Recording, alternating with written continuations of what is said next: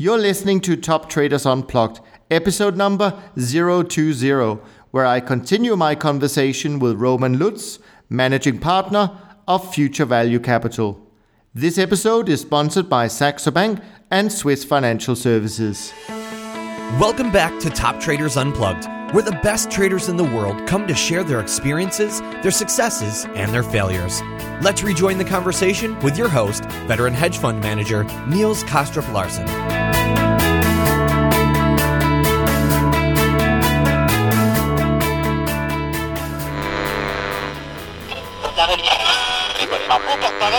Oh, that's fine. But I would actually be interested in hearing from you mm. how you do trend following. I mean, what uh, in just broad speak, uh, what what what um, how do you implement it? We use very simple models. So typically moving average crosses. Okay. Uh, and we use a combination of like a, a short model and with a longer long longer term model. Typically, um, the longer term model is is the dominant model. Mm-hmm. Uh, because we want to minimize uh, transaction costs. So we don't want to trade in and out um, every every day. So we sure. basically want to capture long term trends. It, it's also different, you know. The, the, the our momentum strategies have a different um, function in the portfolio than uh, they do, for example, with a CTA. Sure. In, sure. in CTA, they have to generate performance. Uh, in our case, it's good if they generate a performance, but if they don't, it's not so bad because we have other strategies, especially in a in a mean reverting or in a non-trading in, environment, which should perform well, like merger arbitrage or volatility arbitrage or, or carry. You know, yeah. a carry trade is is uh, a mean reverting uh, environment where you know asset prices are not moving or moving on only very little. That's a perfect uh, that's a perfect environment for a carry trade. Yeah. So for us, momentum is not really a performance driver. So if we don't make money, um, as long as we don't lose a lot of money, as long as we don't have a large cost of carry, we're quite happy if the strategy just sits there. That's why the long-term model is actually the dominant model. And the, the short-term model really kicks in when we have uh, a distress signal you know, then the short-term model kicks in and and and basically speeds up the whole momentum strategy so that we have basically, let's say, if there there there is um, a tail event, something happens uh, this afternoon, you know. So uh, this gives us then still the option that uh, this momentum model change very very quickly, and and they basically give the necessary protection um, um, to um, to the rest of the portfolio, I guess. To the rest of the portfolio, yeah. And in a sense, that's probably how trend following should be used by most investors. Uh, you know, they, they shouldn't be so concerned about trend followers not making money in the last, you know, two, three, four years, even though it, it can be annoying. But in reality, uh, you could argue that their environment or their yep. function in the portfolio is to make money when other things get in a crisis mode, and and uh, and therefore, uh, as long as they're making good money on their traditional assets, which they have done, stocks and bonds have done well. The fact that you have a, a part of your portfolio, uh, which in any event usually is a very small part uh, of trend following strategies um, that haven't done anything in the last three, four years, uh, you shouldn't be too concerned. So in a sense, I think that makes a lot of sense uh, to do it that way. Now, just before we leave the trend following part of your portfolio, for for this to work, in your context. Mm-hmm. Uh, am I right in saying that that those models are predominantly trading financial markets and not so much commodities where you could say that that particular profile maybe doesn't fit because you can't really associate a big move in commodities to anything to do with you know changes in volatility structure or anything like that in in traditional assets yeah we trade we we mainly use trend following in interest rates uh, and in currencies. Sure. That's that's that basically what what we we mainly use. So we've got a lot of uh, so we got a lot of volatility um, models. We have the trend following models. You mentioned carry. Um, what else uh, happens inside the program? I think the, probably the the third po- uh, pocket or like the the the third area of models are our tail hedges. Okay. Because obviously, you know, we have these negatively skewed returns from carry, from merger arb, and from volatility arb. We have these momentum models. But even if we have a very quick model, let's say if there is like an overnight event, like a, a, gap situation, tomorrow we come to the office and equity markets are down 20%. If the market is closed, or if you don't have any liquidity overnight, uh, um, uh, even a very fast momentum model probably doesn't give you enough protection. And that's why I think, or in our point of view, it is important to have some tail hedges in the portfolio.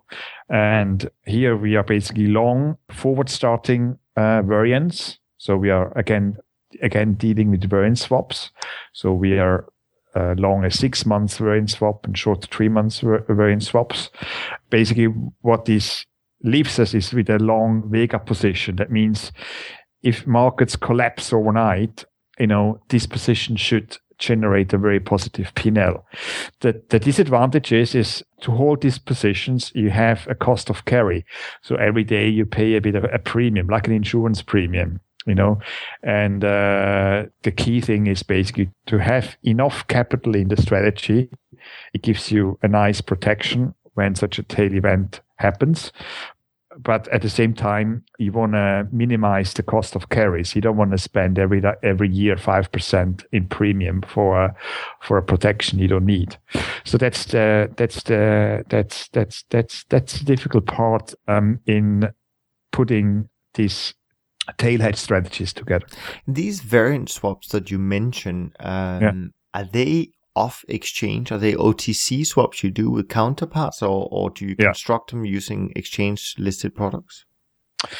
Initially, we we used list, we used listed options to do it, um, but we actually because we kind of thought don't want to have too much investment banking exposure but um, we basically changed our our view. Um, we we trade now variance swaps with with several investment banks, um, mainly for for transaction cost reasons. I mean, transaction costs are much much lower if you if you trade it with a counterparty rather than sure. doing doing it yourself. And even though it is an OTC contract. It is an extremely liquid uh, OTC contract, and um, so let's say if even one one bank would um, kind of um, default or the trading desk wouldn't be able to show you uh, a, a, trading price. Um, there's a, a, a, very good chance that you can basically innovate this contract and trade it with another bank you know, because these contracts are so standardized and so liquid.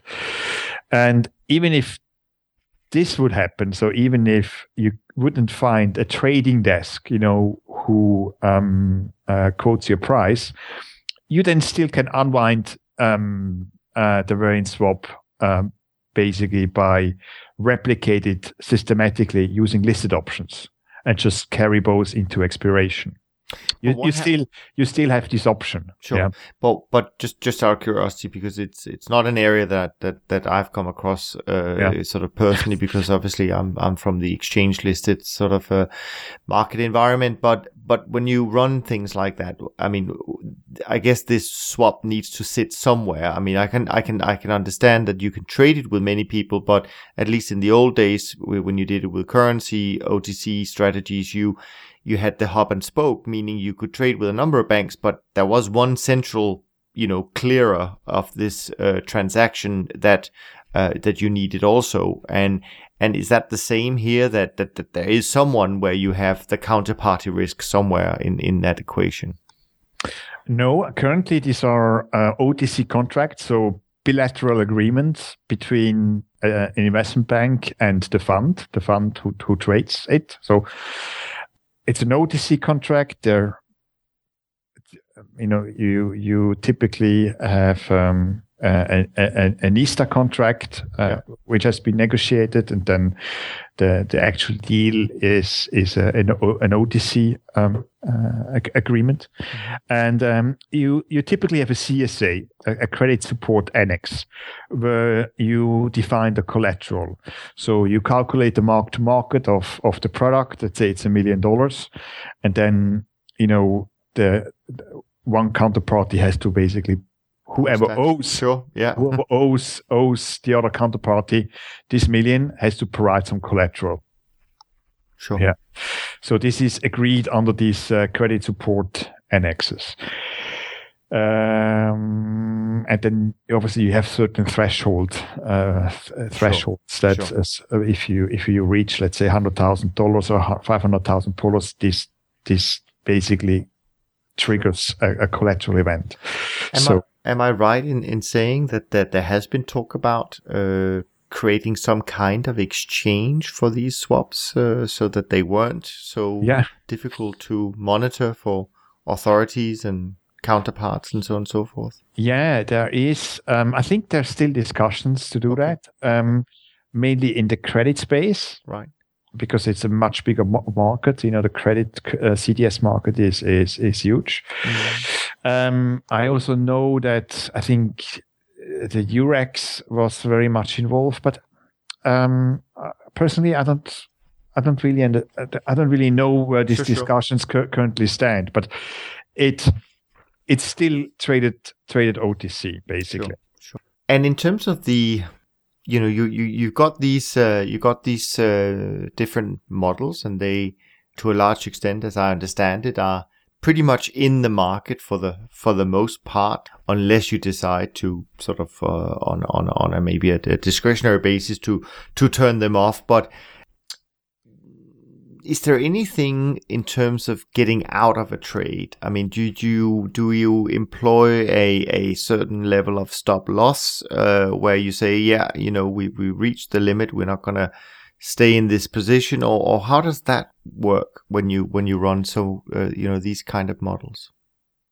Yeah, so t- typically every model has its own risk management procedures. Mm-hmm. Sometimes um, they're very complex. You know, I described a, a, little bit, you know, what, what we do with our variance positions, you know, how we split them, how we uh, half the duration, and how we exit the trade when we see that um, implied uh, intraday realized volatility start to increase. So mm-hmm. it's probably a more complex model. Yeah. Um, and sometimes um, there's just stop losses, you know, yeah. uh, where we just exit the trade. Uh, very very sim- simple uh, models um, where we say, okay, if we if we lose with the strategy more than let's say ten percent, we unwind the trade. So these are basically the, um, the risk systems within each strategy they're like very specific very uh, strategy specific. They're kind of tailored for each each strategies and that's why they're very very different. And then obviously we have our monthly tactical asset allocation meetings where we decide you know what kind of strategies do we uh, put into the portfolio and how we uh, weight them. Typically we have um, uh, an equal volatility weighting, so or an equal risk weighting. So a strategy with a higher risk has a lower weighting than uh, a strategy with a with a with, with a lower volatility or lower risk. Um, but we employ a tactical overlay because we know realized volatilities are sometimes not a very good indicator for uh, future volatility, and it, it could could happen that we, for several reasons, maybe because of crowdedness, maybe because of um, liquidity, maybe a trade becomes extremely illiquid. Maybe we come to the conclusion that a certain trade has unnecessary exposure to systematic risk. Mm-hmm. That we basically decide, okay, this is a very bad environment for this strategy, uh, and we take it off. Yeah that's something we we could do. Sure. Yeah. Sure. So we, we can we can overweight the strategy. So let's say if um, the, the, the volatility weighting gives us a target rating of uh, of 10%. We can overweight that by by 20%, so we could move from 10 to 12. Yeah. But on on the downside, uh, we can basically take it away if we if we feel uh, this is the right way to do it. Mm. Yeah. Is there anything that could be said? And I don't know whether this is the right term actually to use, but if you're looking at performance drivers uh, and you look at your program and you look at the portfolio as a whole, is there any common performance drivers that you would point at that um, that sort of creates your your performance? And also, I would be interested in knowing if there is kind of a dominant um, part of the portfolio that tends to deliver uh, more of the performance uh, of of of the program, or whether that's evenly more evenly split actually. Yeah, I mean, it depends really on on on the market environment we we are in. So if we go into a stress environment, then the momentum strategies and the tail hedges they should perform extremely well because you have strong trends. You have, uh, uh, you know, on, on the tail strategies, implied vols they uh, explode no? Yeah. so you should perform extremely well in these two pockets. Whereas you know you probably will lose money on merger arb and on, on carry because um, they have negative skew returns. On the other hand in a mean reverting environment as we have seen over the last couple of years you probably use you lose on, on the momentum strategies. You know, you pay out or uh, you get always caught on the on the wrong foot. Uh, I would say sure. you lose on the um, tail hedges sure. because you pay out the cost of carry. But you know, it's it's obviously a very very good environment for carry trades or volatility volatility arbitrage and merger arbitrage depends a bit. I mean, if there's a mean reverting environment and there are no no many mergers, then you probably don't make much money in, in this strategy. But yeah, yeah. I want to I want to ask you a little bit about uh, trade implementation, but before I do so, yeah, um, I just want to ask you.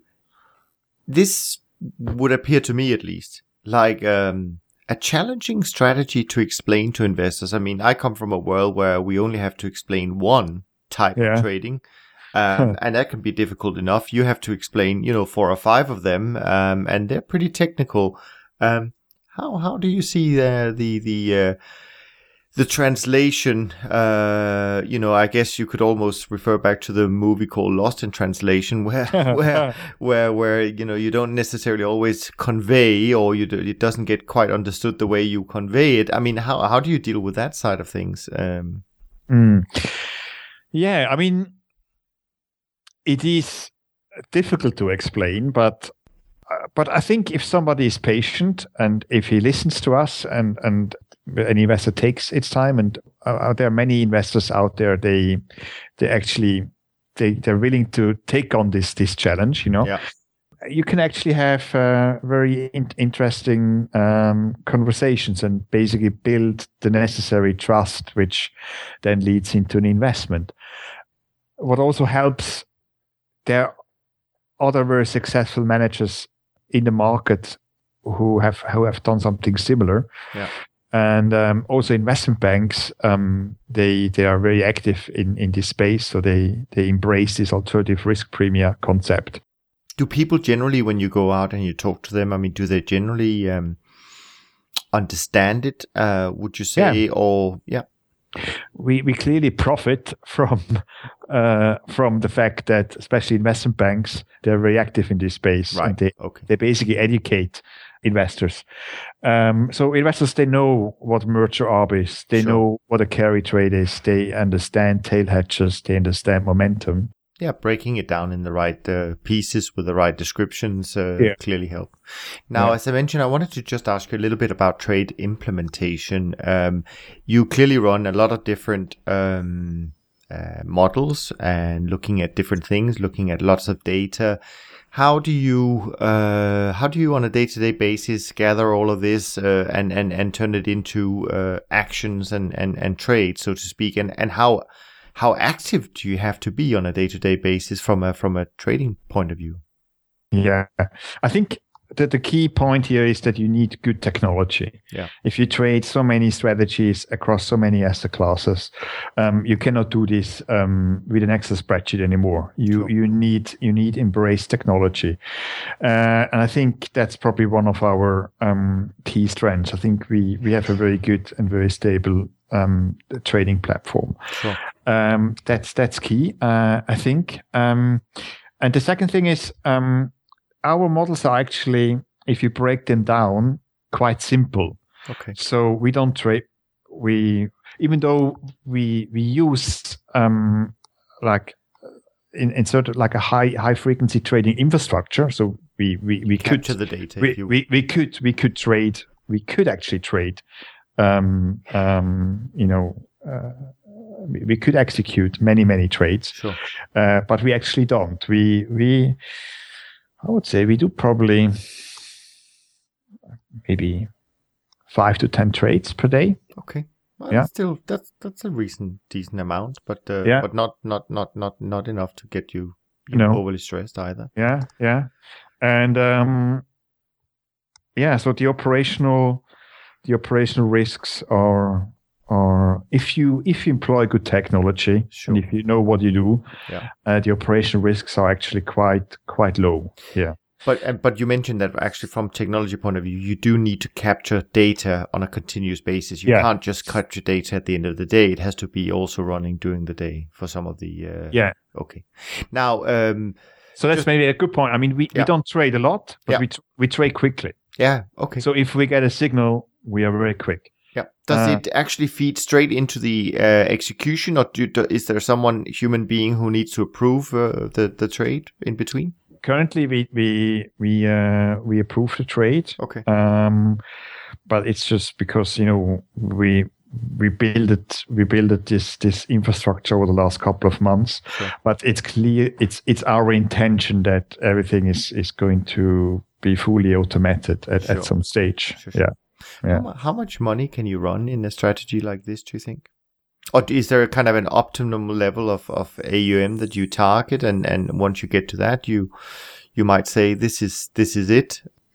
yeah there are certain strategies they have capacity constraints Sure. for, for example merger arb is and, and vol arb carry trade that this is not an issue there also the momentum strategies you you can trade um uh, you have big capacities the way we trade i would say we probably could the way we execute now uh, we could probably trade uh, manage about 700 million Okay. that's what we uh, have estimated.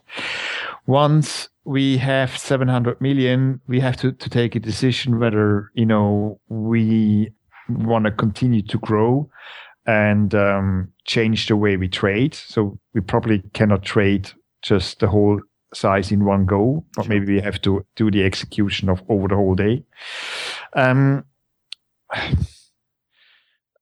I personally would prefer to to have a smaller fund with with certain strategies which have maybe uh, a limited capacity and and also trade some some niche strategies it's because there are some interesting uh, um, trades we are currently looking at um, on, on our research side where we clearly would have uh, capacity limitations Sure. but um, I, I I personally would prefer to have a high quality, Yeah. risk adjusted uh, return, which is truly uncorrelated to what investors have in their portfolio, uh, rather than than run, running a, a multi billion multi billion hedge fund. Sure. And there's nothing wrong with creating a bit of scarcity around your product uh, that can uh, sometimes, at least, uh, increase the, the appetite from investors. Uh, as Yeah. they might get scared they they will miss the boat if they don't uh, pull the trigger. So uh, so I think that's that sounds like a good uh, good strategy. Now I want to jump to risk management and um it's not that I have. Uh, I think we've talked a lot about this already, so it's not that that that that you know I have a lot of question in this area. But but one of the things that I'm curious about is how you true well let's say that your assumption would be that you want to have equal risk, uh, you know, uh, across the different types of uh, models or strategies. But because they're so different, um, conceptually, I find it a little bit difficult to to understand how you can achieve this objective and be certain about that you have more or less equal risk in in these uh, strategies because some of them uh, we know, as you mentioned, uh, volatility can change rapidly, and that put can put a lot of additional risk into the strategy, and suddenly the portfolio is not equally balanced. So, uh, how how maybe you can just uh, sort of explain how you go about creating certainty around uh, the the risk you you have, and also what is risk in your opinion? Meaning, I mean, do you look at it also from a how much do you know do we expect the program to to lose when when things gets really tough um, and and mm-hmm. and so on and so forth? Yeah, I think that's actually a very good question because I think just purely equal risk or equal volatility weighting um, that's what a lot of people do actually. Yeah. Um, I think it's very dangerous, sure. um, especially if you deal with strategies which have um, non-normally distributed returns, like exactly. like we do. And and to be fair, I mean, most strategies they they have non-normal distributed returns, and if they appear to have normally distributed returns, or um, probably we miss something yeah, true. it's yeah. So maybe there's uh, some kind of a hidden liquidity risk premium, um, which um, you know nearly brought the whole financial system down in 2008. Nobody thought about. No, I can. So that's true. I think the the, the risk management, the, a good risk management, is really not only looking at data, but having regularly, in our case, uh, these are monthly meetings, monthly discussions, and really um, not only looking at stress tests, you know, like these these obvious obvious tools which often use um, multi-factor models, and these factors are basically generated by uh, uh, from from historical returns, um, but really having a forward-looking view and and and uh, ask yourself what could we miss you know what what what do we miss what don't what don't we see in our data and how do we um, protect our portfolio if such an event uh, happens and i think that's that's i think that's the, the right culture in in uh, uh, that has to be the right culture in, in, in, in, risk management.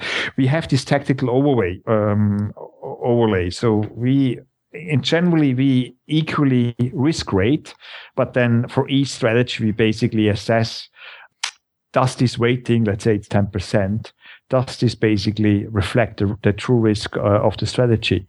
Or do we have to uh, move away from it? Do we have to reduce it from 10% to 5%? And in our uh, experience, it is very, very difficult to build a model around that or to build a systematic process around that. I think uh, financial markets are just too dynamic, you know, and I think it's a, a too complex problem to to to solve with a model.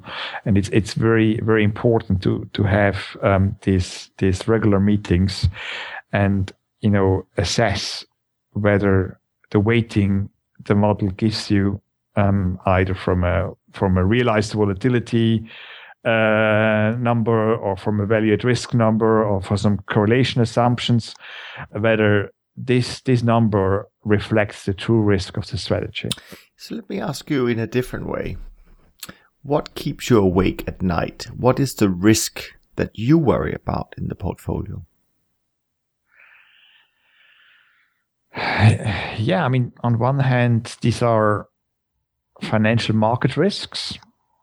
But in that, but that's that's very broad. That's, that's, that's, really really broad. I mean, is yeah. it a is it a, a, is it a default uh, of of a, of a sovereign? Is it a default of a bank? Is it what what what you? I mean, if you could just describe um, what what you would really not like to happen, I think maybe that would be really useful to understand because I, I take what you say, and and and, and when I look at you, I've, I've obviously had the, the the the the insight to look at your back test of your returns, and I don't really see. I mean, it doesn't look risky at all. Uh, it doesn't look very different through the difficult periods of 2008 and 9 and 10. So I'm sitting here wondering, where is the risk?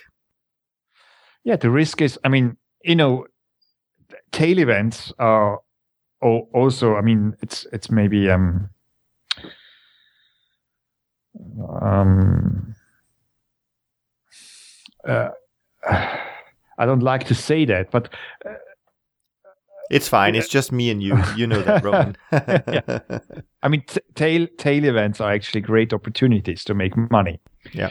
Even though, I mean, maybe it's it's, unex- it's maybe ethically problematic to say that because they create a lot of suffering for sure. you know people. You know, yeah. Um, but, but they happen, for, and, and and and, and, and it's an opportunity.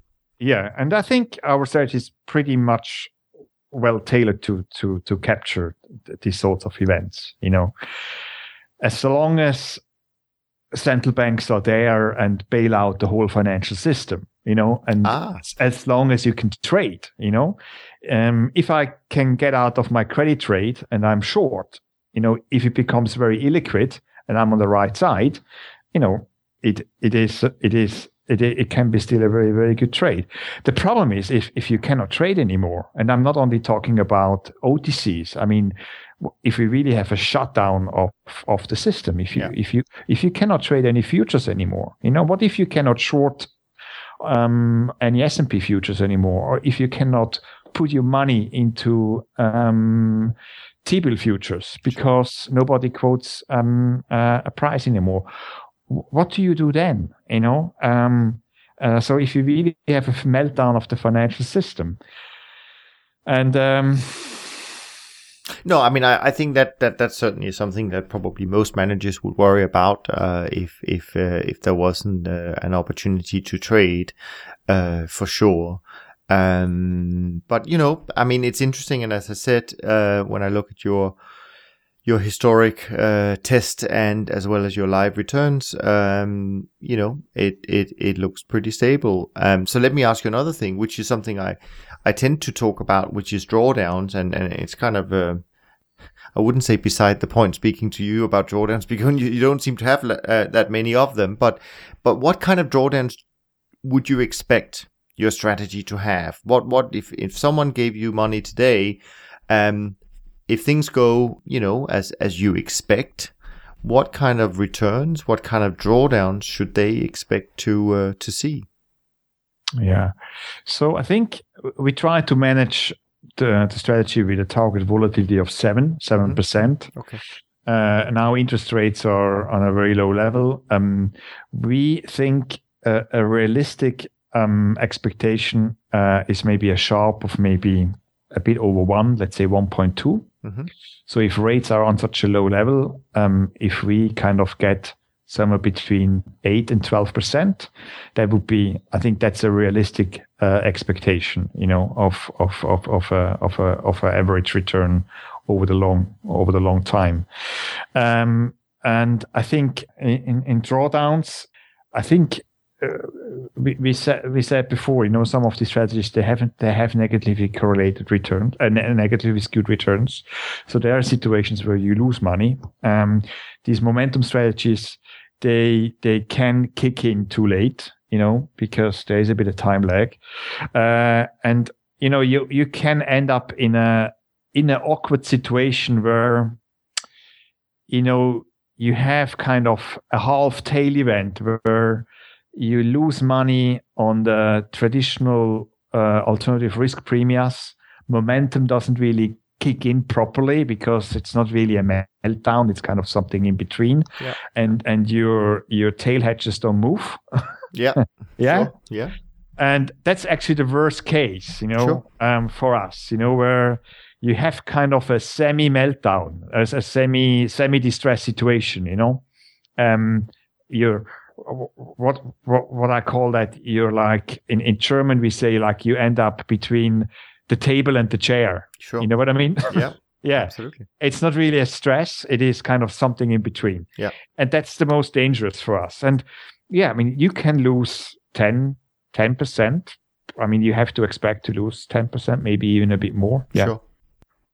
And and speaking on that, and, and, and it's kind of also a little bit of a combined uh, research question, I guess, and yeah. and that and it's something that interestingly enough, um, I received that, uh, although I do try to ask it uh, of of all of my guests, but it was pointed out to me uh, today from from um, from the audience that it's something that they really like to uh, to hear more about, and that is how do you realize that one of your models is not working? I mean, is there kind of a or something that might prompt like a yellow before it might get a red flag, kind of a yellow saying, mm, "This looks." This doesn't look normal um, well, what what would you be looking for when you look at your models, um, and what what what kind of uh, what event or, or, performance of that model would trigger a, a discontinuation of it? And, and, I guess in a sense that because what you do is somewhat related to fundamentals. Um, yeah, then, yeah. then, then of course the, the changes in, in, in the fundamentals in the last few years. I mean, literally with negative interest rates in certain countries and stuff like that, which we've not really seen before. Uh, certainly not in our lifetime. Um, that in itself, you could say, uh, means that certain strategies by default could get, you know, uh, out of uh, out of favor, and and even to a point where you would say this strategy fundamentally doesn't make sense anymore. So how does that work on your side? Yeah, I think that's a Cooper. I mean, for us, I, I think all our strategies are based on strong fundamental theories. So we are not not in the game of let's say statistical arbitrage, um, where we just see something in the data and we trade on it. For us, it's very key that we observe something in the real world. You know, let's say um, merger arb or the spread between implied uh, realized vol or or a carry trade, um, which is very obvious um, and and and which can be basically captured. Um, if if this is changing, um, um, if this um, economic theory doesn't st- hold up anymore, then we are getting very worried that that the model doesn't work. But um, I think that that's probably the key point. On on the model side, obviously, if a model continues to generate losses, there's a point where you have to say, okay, something is wrong. We have to take it out, and we have to find out uh, what's wrong with it. But but I guess merge merger arb is a good example. You mentioned yeah. it had a tough time. But there's something with that strategy where you kind of override the performance of it and say, sure, we understand why it lost money. There were hardly any mergers, uh, but now we see more mergers, so we dial up the the risk budget again.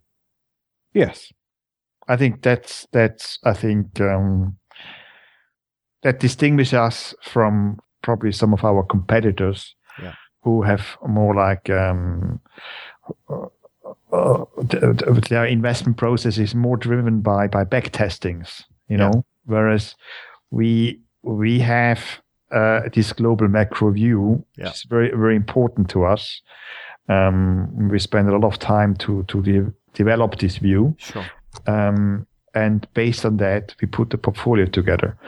Um, yeah. Do you um, you know there's this balance when you when it comes to research that um, investors often want managers to innovate but they don't want them to change and uh, I mean, I don't know whether it's too early in, in your business yet to come across uh, this issue, but um, how do you plan to balance that for investors where they're buying your product, they're looking at your returns, they're looking at maybe your backtest, and it has a certain configuration. But of course, going forward, you might change that configuration as we just talked about.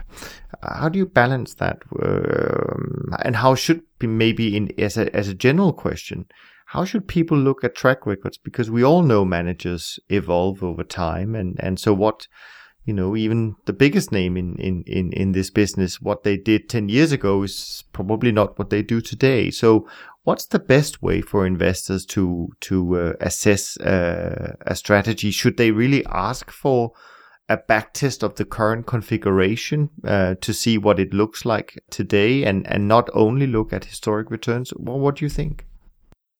I think what is really important for us that we have um, a close dialogue with our with our key investors, yeah. and that we don't uh, just take their money and kind of call them up at the end of the year and tell them, look, this is the performance. So, but we basically keep them updated on on our research process. We meet them, we, we explain them uh, what we do, and that, you know. Uh, that that basically when we add new strategies to the portfolio or if we remove something that we inform them and that we tell them or explain them why and i think um, if you can build a, a relationship of trust if you kind of involve your your your key investors in your decision making, uh, I'm I'm pretty sure they will support you. Sure. Um, I think because you know at the end of the day, um, you you want to involve the product and and you want to deliver uh, high quality returns to them, and I don't think uh, anybody uh, should have a problem with that. Um, I think it is important that that the research process is dynamic, and uh, because you know financial markets are dynamic too. You know, and and and and they're actually evolving. You know, financial markets 20 years ago or 15 years ago, uh, 15 years ago, uh, uh, looked very different. Even in the even the instruments, you know, you can trade today are very different from from 15 years ago. Sure. So it's very very important, I think, that on the research side side you you move on with with the structure of the market. Um, otherwise, I think you know your your your your returns will suffer. Sure, sure. Yeah. I want to shift gear on you again, Roman, and talk a little bit about um, the business side. Um, mm. And first of all, I just want from an overall point of view, what, what what do you struggle with today? What's the hardest thing you do? Do you think when you start a, a, a business like you've started and you're trying to to uh, to grow it and and all the demands that it has on you? What's What's the hardest thing about uh, what you do? Um, yeah, I think time, time is probably time is is the most difficult thing um, because I mean it's not only about obviously running the portfolio. It's what takes a lot of time uh, is is all the rest around it. It is um, um, especially regulatory um, questions. You know, they take a lot of time and um, they are very critical because if, if you make a mistake um, on, on on the regulatory side or on the compliance side, yeah. Um, this this can destroy your business. Sure. and and so, but it can be managed. I mean, it's not no, I mean, there are a lot of consultants in the sure. market, and you have to work together with the right people. Uh, or you team up uh, like us with a yeah. couple of fund managers, and you you share the costs, um, and you can basically hire the right people. So there's solutions to that, but it is it is much more complex yeah. than I initially thought. Yeah. To to build an asset management company. And yeah, I, I mean, I mean, I don't want to. I don't want to complain. I mean, it's it's no. fantastic. It's a fantastic job. Yeah. And uh, and um, um, but we but, but on the other hand, and I think that this is what we're trying to do uh, through uh, you know certainly through the podcast series, and that is to have you know real stories, real struggles. I mean, it's not it's not easy. It's not something you just do. Uh, clearly, there are a lot of managers who don't succeed, not because they're bad, but simply because it's overwhelming to do, as you say, do a lot of different things and do them right because there is very yeah. little room for error. Uh, there is very little tolerance uh, and patience yeah. uh, from investors. Um, so no, it, it is a tough uh, adventure endeavor to embark on, and uh, you know I, I, I applaud you and commend you for for for taking this uh, this step. So, but it's interesting, and I think it's important to talk about what's difficult about it, and and and and and you know uh, and learn from it. And then a lot of people, as I said, listening to our conversation today, uh, you know, will be considering should I start my own or should I not or what should I do? And and so it's important for them to to get a, a fair assessment of uh, the life of a uh, of a uh, of a hedge fund manager and and and and what it's like. So uh, I I appreciate that. Um I want to stay a little bit in in sort of the uh, in in in the business uh, area and and Mm. in terms of you know investor behavior. Investors have certainly changed uh, in in the last few years. It's it's become harder, I think, to uh, find uh, investors willing to support uh, smaller managers, newer managers, because they're doing a lot of tick boxing and and they don't you know want to take the risk, uh, and so it's easier for them to pick a big name. Have you found anything that has helped you overcome this challenge? Yeah, I think no. In general, I think investors they would love to in, invest in new new strategies. They they they they are, and generally they are they're, they're very interested in in new concepts. Okay. You know, I mean, and I also understand it because it's probably a bit boring if you uh, only can invest um, with the top fifty managers. You know, Sure. I think um, um, it also makes their work. Uh, well, that's that's my opinion. I don't, I'm, I'm, not, I'm not sure, but that's what I think. You know, Yeah. so I think from the outside, or maybe a lot of young or new managers, they kind of probably think, God, they have a tick box mentality. But the problem is that um, this it's just how the market has evolved, you know, and and um, the requirements on, on infrastructure are just uh, uh, very high. So even if they would like invest into a new manager, and even if the if they embrace and understand and support the strategy, often they can't because the manager doesn't have the right infrastructure. Uh, and I think that's that's that's the problem. Uh, and this is, I think, partly or mostly because of also of, of the changes on, on, on, on, on the regulatory side. Sure. So, yeah, on one hand, you kind of think it becomes safer to invest because you have more regulations. But on the other hand, I, I, I definitely think um, uh, it has an impact, or it has a neg- negative impact on innovation Yeah. because probably a lot of people have great ideas, um, but maybe they, you know, if they start to talk to some kind of consultants and they start to realize how long it takes to get your firm approved and then how long it takes to get your UCITS fund approved and then how long it takes to get the, the first uh, investor on board Sure. i mean you know it is either either you're super confident Yeah. Or you're a bit naive Yep.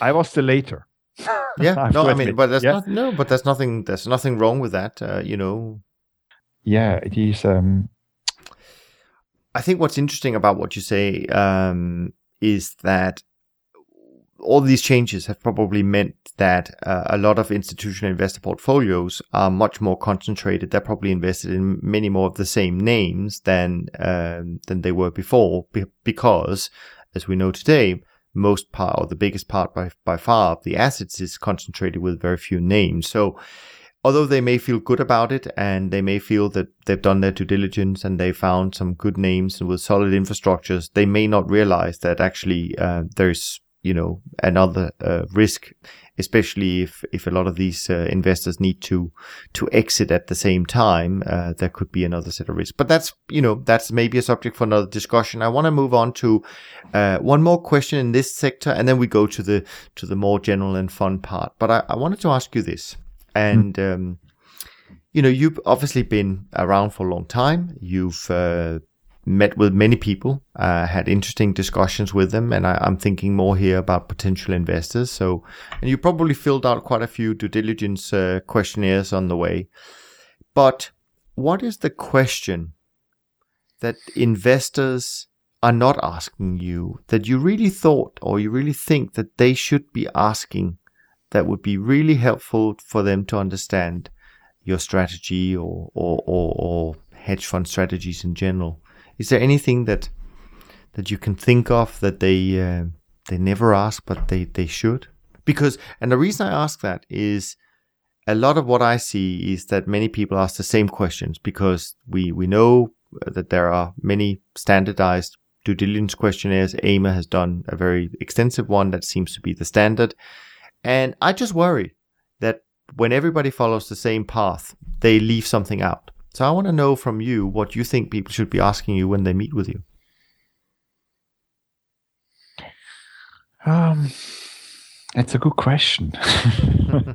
uh, they ask a lot of questions yeah. and sometimes difficult ones. And uh, I have to say, um, but maybe Expe- ask, especially yeah. the experienced investors, they ask sure. actually very, very good questions. So and, maybe um, you, maybe you, maybe you talk about that. Maybe you talk about some experience you've had where they asked some really good questions and what they were, but I, that you I don't actually, see from everyone. Mm, I actually, I actually love.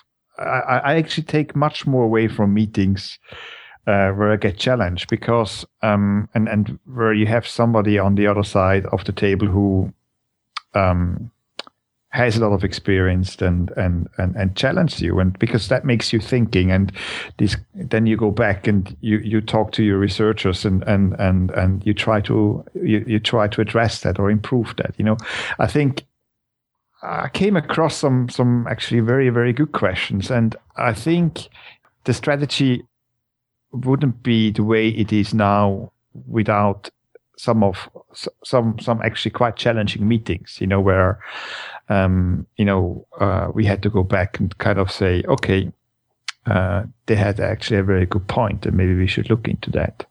Do you remember uh, a specific example? I'm just curious. Do you remember a specific example where a, a, question from from investors led you to to uh, maybe come up with something new in the portfolio or change something? Were there a particular area that they were concerned about or pointed out that maybe uh, there was some some kind of uh, weakness or something that could be improved that you hadn't thought about? Yeah, I think I, I definitely became much more aware of of you know how how important mo- momentum. I, I think we you know we initially we were really on this traditional alternative risk premia train. We really thought, and we kind of I think um, try to stay away from from from momentum, which is actually also a, a, an alternative risk premium. But we kind of underestimated how how powerful they they are basically in a in a in a in a tail event. So uh, we haven't appreciated that enough. Uh, I think, yeah, that's that's definitely something um, we have learned from from investors. Sure. Yeah. Now final uh, set of questions. Um, I call it general and fun, so it's uh, you know uh, not specifically related to to your strategy as such. Yeah. But um, I wanted to ask you. You mentioned before that you probably were a little bit naive when you started off in in terms of not realizing how hard it would be and how much uh, uh, you know effort and time would go into it. So just just based on that theme a little bit. Um, is there any sort of key advice you would give to people who are, are wanting to embark uh, as a new manager in, in this space? Is there anything to just a couple of things where you would say definitely do that, or you know, if I, or even to the point where you would say if I were to start today and I knew what I know today, I would do it this way instead. I think the key point is you really need you i think you need a lot of passion. That's the key thing. I think if you don't if you don't really if you don't really believe in in what you do or if you want to make it for, if you want to do it for money or for i don't know i don't know fame or something like that hmm. then I, I that's you know you really need to have like uh, a, a, a, different different uh, motivator you know which comes deeper from inside you. Um, what's your passion? What what, yeah, what, i think i want to i want to create this? i want to create great products yeah. you know and uh, which fulfill a function in a in a portfolio. Where does that passion come from? I mean that's uh, that's i don't know. okay. I think I don't know. You want to make um, an impact in people's portfolios, I guess. Yeah, kind of. yeah. Um, I think it's very, yeah, because it's, yeah, yeah, you you need you. I think you need a, a very strong inner fire, and and, yeah. and then the second thing is uh, uh, because it, it is helps you during uh, during the difficult times, you know, sure. because the first couple of years are going to be very difficult. Yeah. And then the second point is, is I think um, you have to manage your finances. That's very important because uh, it probably it's going to take longer than you think, and um, it's very very easy to overspend. You know, you know. So make sure you you you you don't kind of burn out your your capital too quickly. Sure. So start slow. Maybe you know do the research. Maybe out, out from home first, you know, before you and, and move into an office when you know you're you're more confident that you will have some revenues, and you do it step by step. Don't employ a huge army of people without um, having kind of um, the means to to pay them uh, a reasonable salary, because um, this is un- unsustainable. Yeah, so yeah, but I think so passion and common sense. Can, yeah, I think passion, common sense, and, and patience. I think sure. that's that's the key thing. It it takes long, yeah. um, but um, overall, I think it's very interesting. It's very rewarding, and sure. um, did you always a lot of fun? Sure. Did you always want to be an entrepreneur, if I may call you that, since you started your own business? No, I, I didn't. Ha- I just no, it just happened. it's not that I kind of in the kindergarten I uh, already dreamed of um, having my own business. No, no, not really. I just it was kind of kind of an evolution. Yeah, sure. yeah. Fantastic, good stuff. And what about any personal habits that you might have that you think actually contributes to your success? Is there anything that you do in your day to day life that you think helps you achieve what you achieve? Yeah, I think I. I wouldn't say I'm a perfectionist, but mm-hmm. but I I'm I'm very accurate. You know, I'm kind of um, I'm never satisfied, um, right. which can also be a problem sometimes. Sure. It's not always good. Sure. Uh, I might sometimes it slows me down. I'm sometimes you know I could be quicker if I kind of would go maybe for a less perfect solution. But but overall, I think it it it suited me well. Yeah. Yeah. Um, yeah. I just like to have things in order. Um, well, when you're managing uh, lots of positions and uh, and and and so on and so forth, having things in order is probably yeah. a very good trait to have as a person. So I think yeah. it uh, helps. I annoy and I, I annoy people a lot. well, you know, I'm sure you're. I'm sure Walter knows you well and and knows not to take it too serious at times. Mm. Then, final question, Roman. Uh, and I ask this of everyone, and I hope maybe you can think of something, and that is is there any fun fact about yourself that you could share? Something that people who know you might even not know about you? Something fun? Could be from your past, could be something from your present, could be a hobby you do that people don't realize. Uh, I've had many different answers to this question, and uh, but all all interesting. Is there anything a fun fact that you can share about yourself? Fun, fun about me. you have to ask. you have to. You have to ask my wife. She probably could give you a whole list of uh, funny things I do. I don't know. Um, uh, yeah, I. I. Uh, Nothing rings a bell right now. Not, not really. No. no worries. yeah, I'm fine. sorry. No, that's fine. Um, that's fine. Mm, Sometimes, uh, you know, we have to think about a bit about these things. But, uh, but in any event, before we finish today, um, where can our listeners uh, best reach out to you and, and learn more about Future Value Capital? uh, the best thing is our website. Okay. So www.futurevaluecapital.com. hmm and I think there you find, um, I think, uh, a lot of in, uh, interesting information, and uh, there's also a phone number, so you can call us or or send us an email. Um, the email address is also on, on this website.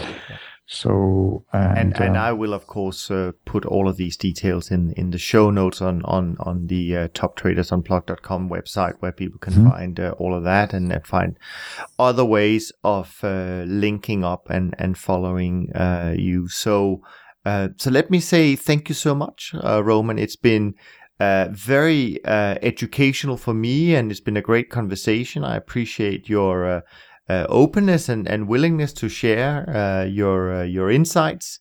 Um, and uh, yeah, it's been an absolute pleasure. And uh, I hope we can connect at a later date and and uh, check in on all the great work you do. okay, fantastic. Thank you, Niels. Thank you so much, Roman. Take care. Take all care. Ciao. That's all for this episode of Top Traders Unplugged. We'd love for you to be a part of our community, so head over to toptradersunplugged.com and let us know what you thought of this episode in the comments section of the show notes. Take action, get involved, and suggest who you would like to see as a future guest on the show or how you think we can improve. Constructive comments will be rewarded with 30 days of free access to our premium member area. So head over there now, and we'll see you next time on Top Traders Unplugged.